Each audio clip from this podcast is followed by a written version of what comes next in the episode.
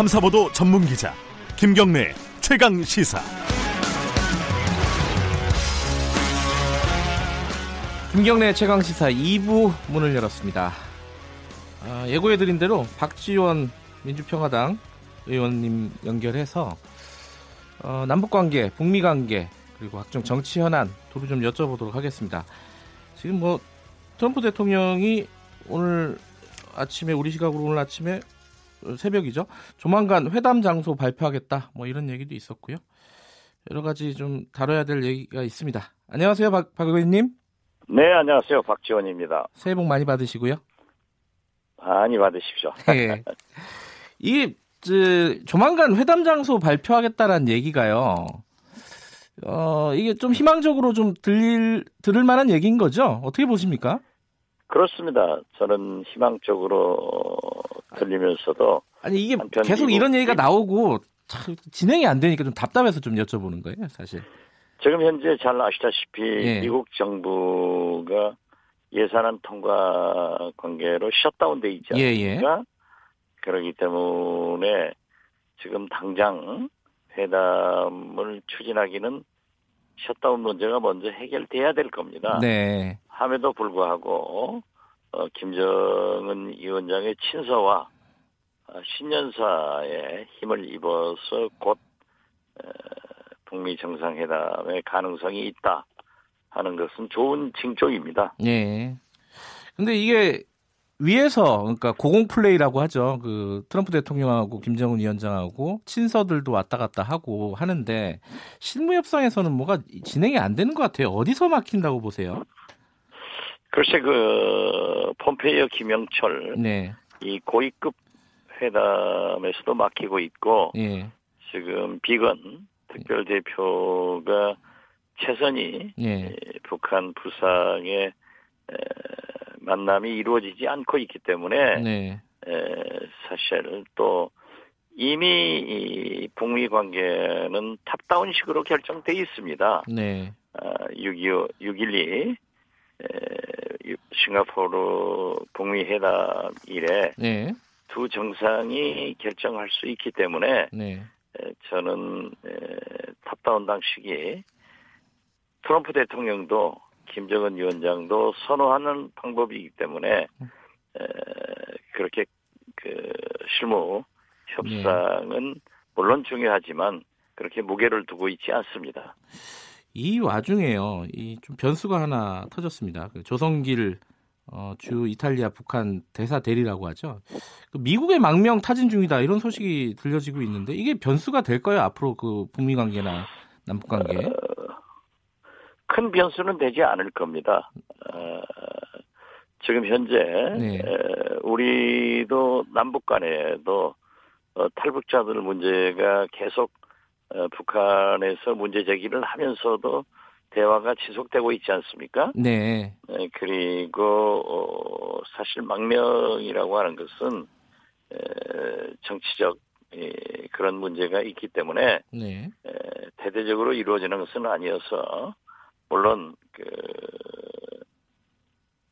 뭐 매끄럽게 나가지는 않다고 하지만은 변수 없이 진행될 것이다. 음, 저는 그렇게 봅니다. 큰 변수는 되지 않을 것이다 이런 말씀이신데. 네네네. 근데 조성일 조성길 대리 대사 대리요. 이분은 어, 왜 망명을 하는지 좀 들으신 게 있으십니까? 이게 뭐 언론에서 추측은 여러 가지로 나오고 있던데 교육 때문이다, 뭐 체제 염증 때문이다, 뭐 여러 가지 얘기가 나오는데 박 의원님은 어떻게 글쎄요, 보세요? 뭐, 글쎄요, 저도 그 이상 음. 음, 아는 것도 없고 네, 언론을 통해서 알고 있고 예, 또 각국에 관계되는 국가의 정보기관이나 네, 특히 우리나라의 정보기관에서도 설사 어떤 사실을 알고 있다 하더라도 음, 그러한 것은 발표하지 않는 게 네. 관례이기 때문에 저는 저 역시 자세한 내용을 알 수 없습니다. 그 미국 쪽으로 망명을 요청을 했다라고 지금 알려져 있는데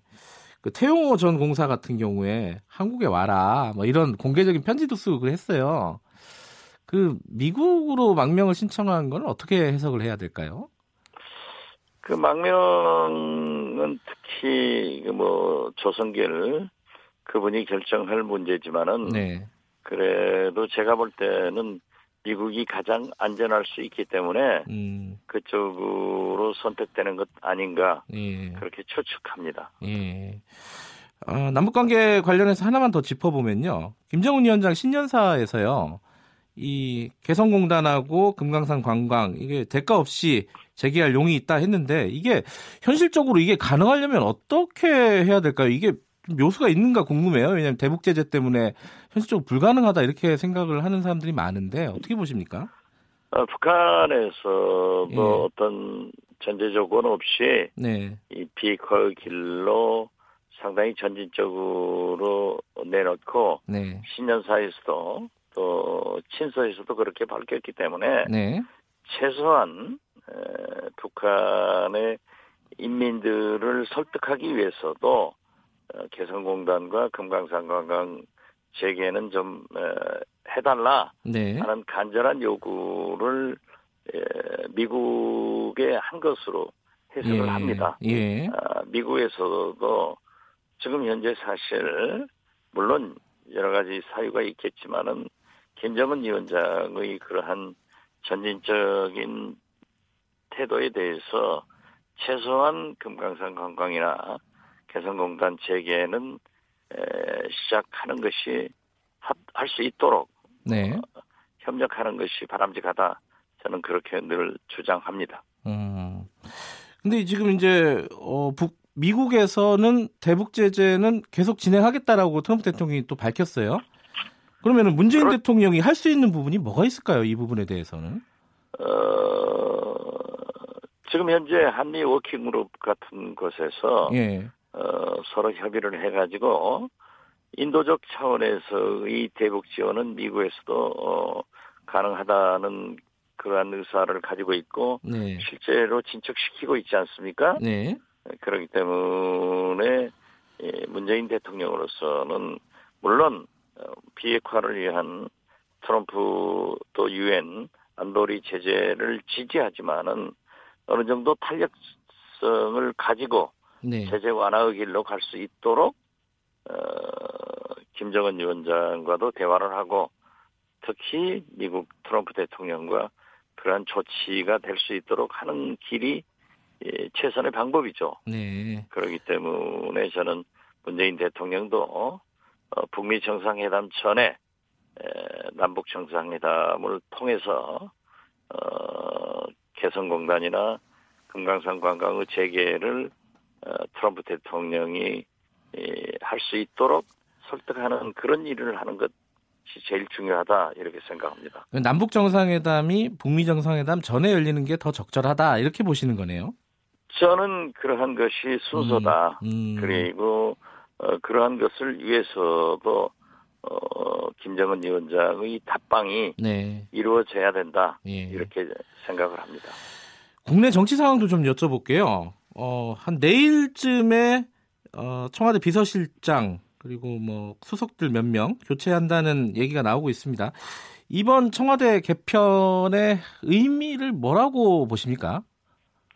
저는 에, 집권 2기를 아, 죄송합니다. 집권 2년 차를 맞으면은 예, 여러 가지 문제점이 부각됩니다. 예, 이번에도 사실 육급 행정관이 예, 또는 어, 기재부 전 사무관이 지금 현재 에, 굉장히 그 국정 혼란을 가져오기에 물론 대응을 잘했느냐 못했느냐 예, 그것이 사실이냐 사실 아니냐를 떠나서 어, 국정 혼란이 왔거든요. 네, 그리고 경제 문제나 여러 가지 문제가 있기 때문에 저는 집권 3년 차를 준비하기 위해서는 대대적인 감동적인 인적 개편을 통해서 정책 전환이 이루어져야 된다라고 아, 어, 주장을 했습니다. 네, 이번에 문재인 대통령께서 그런 의미에서 청와대도 개편하고 곧 이어서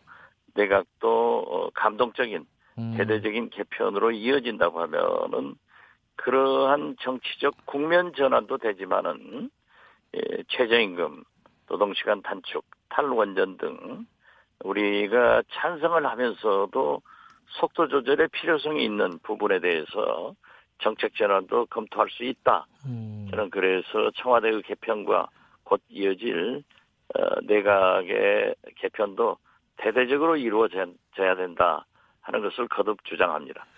대대적으로 이루어져야 된다는 말씀이요. 지금 그렇죠. 이제 예, 비서실장하고 정무수석, 국민소통수석 요 정도 얘기 나오는데 이거보다 더 가야 된다라고 말씀하시는 건가요?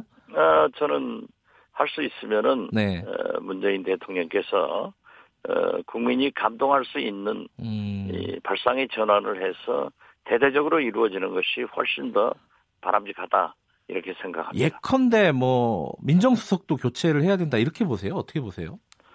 저는 민정수석 문제에 대해서는 에, 검찰 개혁이나 사법부 개혁, 검경 수사권 조정 등 당면한 문제가 있기 때문에 네.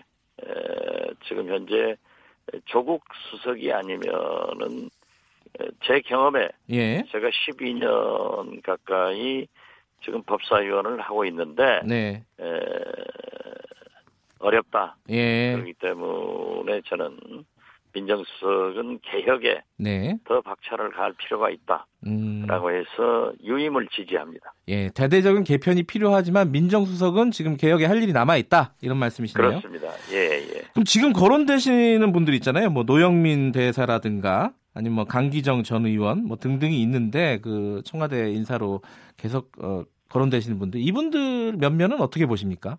감동적이라고. 보세요? 다 좋으신 분들이지만은 예, 어, 지금 아직 개편이 되지 않고 있는데 예, 제가 얘기하는 것은 좀 문제가 있, 있다고 생각해서 예, 어떻게 됐든 어, 문재인 대통령은 국민이 바라는 그러한 인적 개편을 해야지 대통령이 바라는 음, 쉬운 어, 소위 말하는 친문 세력의 일색으로의 개편은 아, 국민에게 감동을 주지 못할 것이다. 예. 저는 그렇게 봅니다.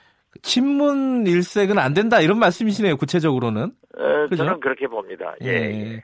아, 지금 거론되는 인사들은 대통령께서 예, 예, 아, 제가 거론되는 인사를 얘기하는 게 아니라 예, 어, 과거에도 보면은 어, 그러한 안배를 해서 이루어졌기 때문에 네, 그 측근도 반드시 있어야 됩니다. 예, 예, 왜냐하면 측근이 청와대에 함께 있다고 하는 것은 운명 공동체로서 네, 다른 수석이나 비서실장이 할 수 없는 얘기를 예, 측근은 대통령에게 할수 있어야 있거든요. 예, 그러니까 뭐 측근은 대통령의 입을 두 손으로 막을 수 있는 사람, 음, 어, 자동차 앞에 들어누워서 대통령의 움직임을 제약할 수 있는 예, 그런 소신을 가진 사람도 있어야 하기 때문에 예. 저는 어떤 뭐 일색을 반대하는 아, 거지 예, 예. 그렇게 조화롭게 하시는 것이 좋다 예. 이런 얘기입니다. 그러니까 그 친문 일색으로 하는 건 반대하지만 지금 거론되는 인사들을 구체적으로 한 명 한 명 뭐 반대하는 그런 뜻은 아니다 이런 말씀이시네요. 네 그렇습니다. 예. 지금 요, 요 얘기는 좀 간단하게 여쭤봐야 될 것 같아요. 지금 김태우 수사관하고 신재민 전 사무관 얘기 관련해가지고요. 지금 기재위 상임위 열자는 얘기가 있고 또 김태우 수사관 관련해서는 청문회, 국정조사, 특검 뭐 이 등등을 요구하고 있는데 특히 자유한국당에서요. 이게 박지원 의원께서는 어떻게 보십니까? 지금 뭐 솔직히 신재민 전 사무관 경우에는 예. 신재민은 간 곳 없고 손혜원만 손혜원 의원만 남아 있습니다. 예. 아, 그리고 이 문제에 대해서는 어, 전문가들인 또 시민단체 등 국민들도 여러 가지 이견이 있기 때문에 예. 지금은 검찰 수사를 예. 어, 시작됐기 때문에 검찰에서 조속하게 또 엄정한 수사를 하면서 네. 그 결과를 보고 네. 어, 상임위를 열건 예. 국정조사를 하건 특검을 하건 해야지 예. 이게 무슨 뭐 어, 경제나 어, 북 비핵화 문제 등 여러 가지 산적한 문제가 있는데 네. 행정관과 사무관 이 문제 가지고 국론이 이렇게 시끄럽고 어, 분열되는 것은 바람직하지 않다. 예. 그래서 검찰의 철저한 수사를 이룩하면서 그 결과를 보고 국정조사든 특검이건 네. 또 상임이건 하는 것이 좋다. 저는 그렇게 봅니다. 검찰 수사를 먼저 지켜보자. 이걸로 정리하고요. 예, 그렇습니다. 예. 마지막으로 하나만 더 여쭤보면요. 이용호 의원하고 송금주 의원 지금 어, 더불어민주당 입당 선언했는데 민주당에서 약간 뭐 받, 받기 힘들다는 얘기가 조금씩 나오고 있어요. 그 민주평화당에서도 어, 유권자의 뜻을 배신하는 행위다 이렇게 얘기했잖아요. 이거 어떻게 보십니까? 간단하게 요것만 짚고 마무리할게요. 글쎄요, 민주당은 민주당대로 사정이 있기 때문에 예. 남우당 문제에 대해서 제가 거기까지 왈가왈부할 성격은 못 되고요. 예. 우리 민주평화당으로서는 함께하기를 원했지만은 네. 그분들이 민주평화당에 에, 처음부터 조인하지 않았고 예. 그러면서도 협력적 자세를 가졌기 때문에 우리 민주평화당에서 얘기는 당연하게 그 정도 얘기할 수 있지 않느냐 음. 이렇게 생각합니다. 오늘은 여기까지 듣겠습니다. 고맙습니다. 네, 감사합니다. 민주평화당 박지원 의원이었습니다.